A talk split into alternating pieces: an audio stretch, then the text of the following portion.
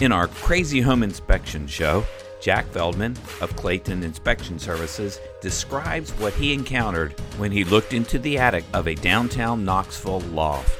The pigeon poop, if you will, is a couple inches thick over the entire attic. Uh, they had gone into the heating duct and destroyed it, made nests. There were dead pigeons, live pigeons, baby pigeons. Was once maybe Like a the s- circle of life up there. Yeah, it was. A, it was a complete circle of life. Um, The, th- the other thing we found out was about bats is that there's laws against removing bats. Yeah, or how you endangered. They're remove 'em. endangered species, some of them. Right. Yeah, they're going to be endangered if they're in my house. I can promise you.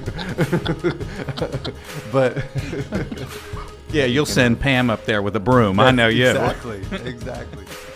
There were people actually living in it, and they had no idea, or they were just turning a blind eye. They I had mean, to hear lofts- something. Well, they do have high ceilings in lofts. Yeah, but you had to hear the flopping of the birds. I mean, I've seen Alfred Hitchcock movie. I, I cannot imagine them living there and not hearing the birds above them.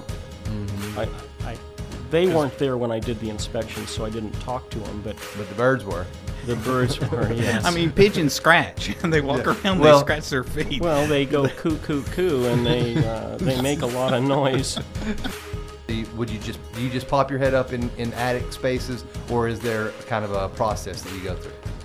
Normally, I enter the attic and walk, crawl through it, and I'm looking at the duck, and I'm look ducks, and I'm looking at There's the structure. ducks. the, the heating and air ducts. In in this one, in the photo, you can see there's not much one left. So check out that Crazy Home Inspection and the previous show with Jack Feldman, Craziest Home Inspection Finds, on the housinghour.com special series.